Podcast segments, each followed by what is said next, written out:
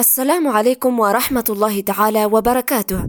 هذا بيان قديم للإمام المهدي ناصر محمد اليماني الذي كتبه في سنة 2014 في العاشر من الشهر السابع وهذا البيان كتبه بعنوان قال الله تعالى وقل الحمد لله سيريكم آياته فتعرفونها وما ربك بغافل عما تعملون صدق الله العظيم بسم الله الرحمن الرحيم والصلاة والسلام على رسول الله وآله وجميع المؤمنين في كل زمان ومكان إلى يوم الدين أما بعد قال الله تعالى وقل الحمد لله سيريكم آياته فتعرفونها وما ربك بغافل عما تعملون صدق الله العظيم ومن آيات الله ما ذكرها القرآن من قبل وجودها على الأرض ولذلك لا يحيط بها البشر علما لكونها لم تحدث بعد ولكن الله وعد الكفار برؤيتها على الواقع الحقيقي لعلهم يتفكرون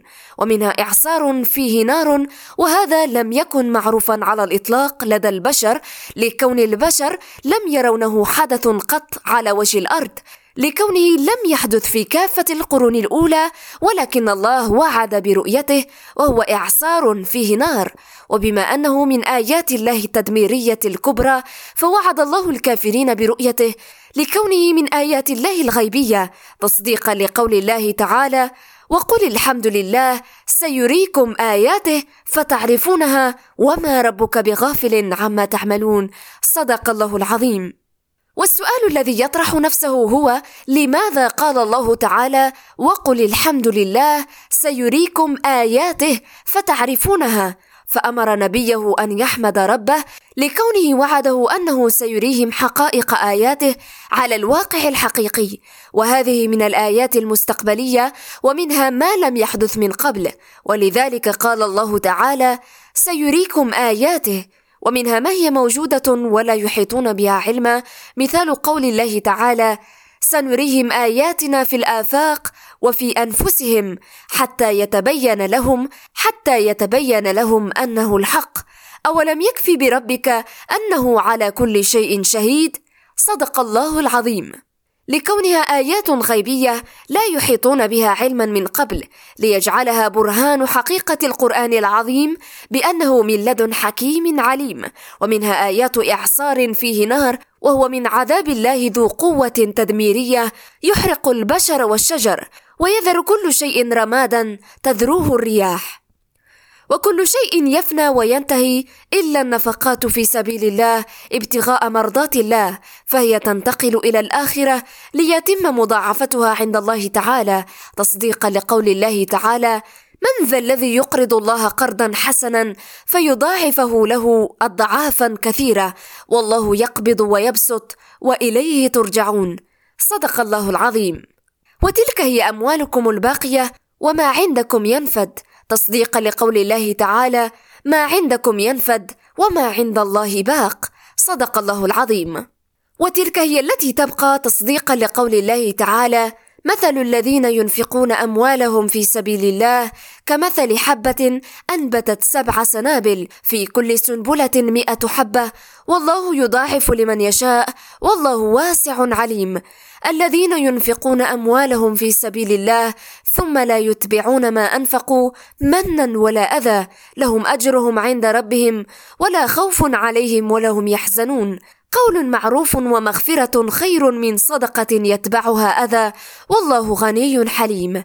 يا أيها الذين آمنوا لا تبطلوا صدقاتكم بالمن والأذى كالذي ينفق ماله رئاء الناس ولا يؤمن بالله واليوم الآخر فمثله كمثل صفوان عليه تراب فأصابه وابل فتركه صلدا. لا يقدرون على شيء مما كسبوا والله لا يهدي القوم الكافرين. ومثل الذين ينفقون أموالهم ابتغاء مرضات الله وتثبيتا من عند أنفسهم كمثل جنة بربوة أصابها وابل فآتت أكلها ضعفين فإن لم يصبها وابل فطل والله بما تعملون بصير. أيود أحدكم أن تكون له جنة من نخيل وأعناب تجري من تحتها الأنهار له فيها من كل الثمرات وأصابه الكبر وله ذرية ضعفاء فأصابها إعصار فيه نار فاحترقت. كذلك يبين الله لكم الآيات لعلكم تتفكرون. يا أيها الذين آمنوا أنفقوا من طيبات ما كسبتم ومما أخرجنا لكم من الأرض ولا تيمموا الخبيث منه تنفقون. ولستم بآخذيه إلا أن تغمضوا فيه. واعلموا أن الله غني حميد. الشيطان يعدكم الفقر ويأمركم بالفحشاء. والله يعدكم مغفرة منه وفضلا. والله واسع عليم. يؤتي الحكمة من يشاء وما يذكر إلا أولو الألباب. وما أنفقتم من نفقة أو نذرتم من نذر فإن الله يعلمه. وما للظالمين من أنصار. إن تبتوا الصدقات فنعما هي. وإن تخفوها وتؤتوها الفقراء فهو خير لكم ويكفر عنكم من سيئاتكم والله بما تعملون خبير. ليس عليكم هداهم ولكن الله يهدي من يشاء. وما تنفقوا من خير فلأنفسكم وما تنفقون إلا ابتغاء وجه الله وما تنفقوا من خير يوفى إليكم وأنتم لا تظلمون. للفقراء الذين احسروا في سبيل الله لا يستطيعون ضربا في الأرض. يحسبهم الجاهل أغنياء من التعفف. تعرفهم بسيماهم. لا يسألون الناس إلحافا. وما تنفقوا من خير فإن الله به عليم. الذين ينفقون أموالهم بالليل والنهار سرا وعلانية فلهم أجرهم عند ربهم ولا خوف عليهم ولا هم يحزنون. صدق الله العظيم. لكون ما عندكم ينفد وما عند الله باق فما قدمتموه لأنفسكم لا ينفد إلى ما لا نهاية وما عندكم فهو منته ثم جاء مثل إعصار فيه نار ذي قوة الحريق التدميرية يحرق الشجر والبشر وما عندكم ينفد وما عند الله باق. ونستنبطه من هذه الآيات وقال الله تعالى أيود أحدكم أن تكون له جنة من نخيل وأعناب تجري من تحتها الأنهار له فيها من كل الثمرات وأصابه الكبر وله ذرية ضعفاء فأصابها إعصار فيه نار فاحترقت. كذلك يبين الله لكم الآيات لعلكم تتفكرون. صدق الله العظيم. وهو كالذي ضرب أستراليا عام 2013 ذلك من آيات الله المستقبلية. ولذلك قال الله تعالى وقل الحمد لله سيريكم آياته فتعرفونها وما ربك بغافل عما تعملون. صدق الله العظيم. وبيان قول الله تعالى فتعرفونها أي سيعرفون أنها موجودة في محكم القرآن من قبل أن يحيطوا بها علما وسلام على المرسلين والحمد لله رب العالمين. وأما البيان لقول الله تعالى يا أيها الذين آمنوا لا تبطلوا صدقاتكم بالمن والأذى كالذي ينفق ماله رئاء الناس ولا يؤمن بالله واليوم الآخر. فمثله كمثل صفوان عليه تراب فأصابه وابل فتركه صلدا لا يقدرون على شيء مما كسبوا والله لا يهدي القوم الكافرين. صدق الله العظيم.